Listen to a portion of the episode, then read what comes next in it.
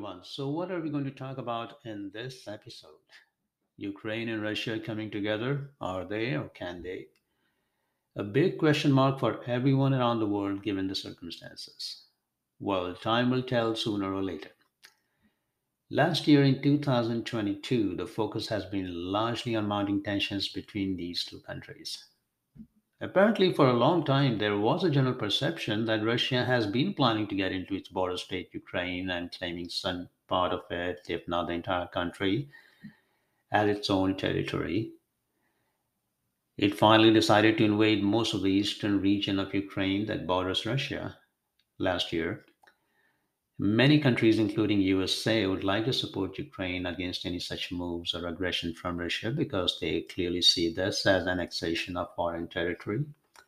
Whereas Russian leadership thinks it still has a right over good portions of Ukraine just because of its history. Ukraine was a part of the Soviet Union before 1991 when this union got disintegrated into several smaller republics. Come to think of it now, it's a new generation in these republics or countries, and no one can really tell what percentage of this younger population is really looking to get reunited with Russia to form a new Soviet Union all over again in this world. Or for that matter, inviting Russians to take complete control of the territories within Ukraine that were once under its domain.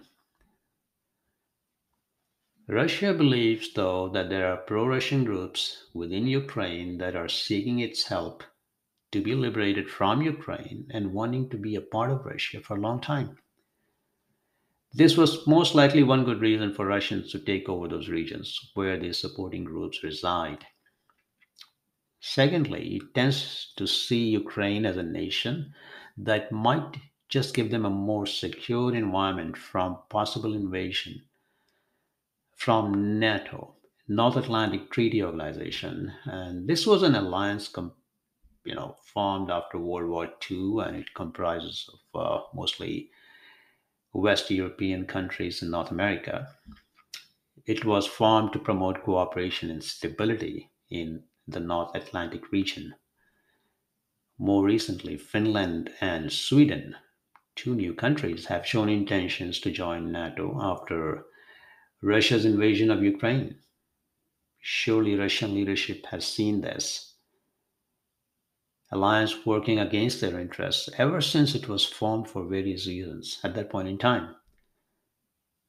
At this juncture, will never want to see Ukraine getting aligned with that bloc, with NATO, yes.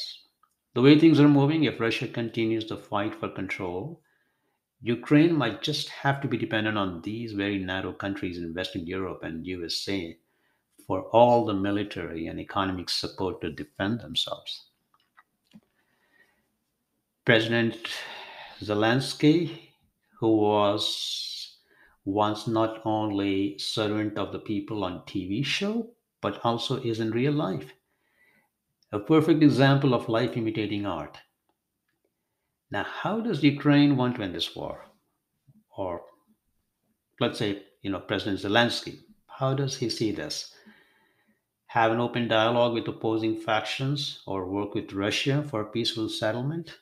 The way things are, both the options appear to be not workable or feasible, but there is always hope for at least one of them. Maybe a better way would be for President Zelensky to work with rival factions within the country first and see if that can help unite both the government and the rebels.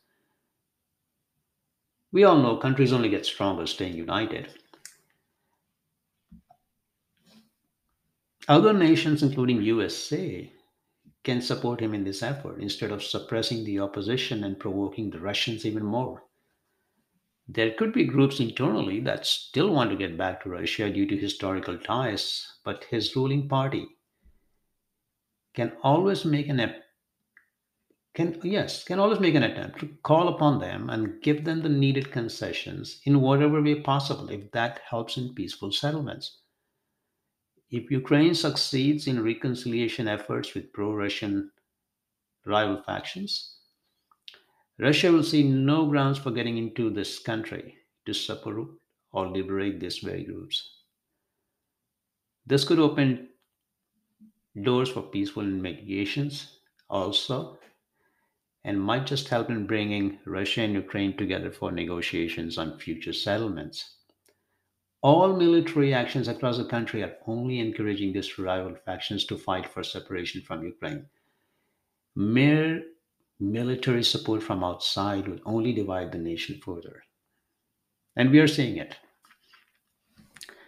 Now, although Russia and USA have had strained relations in the past, President Biden can always pursue the path of diplomacy. The Constitution has not only assigned the power of Commander in Chief of Armed Forces, but also assigned the power of Chief Diplomat to the President of the United States. He can use this power to promote dialogues between Ukraine and Russia at some level, to start with, maybe. India is another country that has had friendly relations with both Ukraine and Russia. Being a proponent of non alignment policy, it has maintained a neutral stand and avoided taking as far as possible sides in any external conflicts in the past. The Indian Prime Minister Narendra Modi can surely play a key role in mediation between the two countries. Now, as far as the Russian President Vladimir Putin is concerned, he just has to realize this. Ukraine has had ancestral ties with Russia when it was all USSR, Union of Soviet Socialist Republic, but now it remains an independent sovereign state, just like all the other states that gained independence from USSR in 1991. He knows it, the world knows it. Russia, a big nation blessed with all the natural resources, has the capability to provide all kinds of support to its neighbors across the border if it really wants to. It should, in fact, work with its neighbors with similar cultures for the common good. Being a regional power, Russia should initiate all possible measures to promote stability and not be a source of threat through interference in any way. Do we really want to see bombs falling right across the border where their brothers and sisters live now?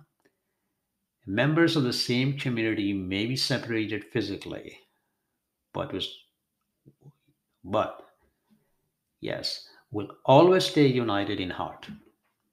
Will always stay united in heart. Thank you, my dear friends. Thank you for listening.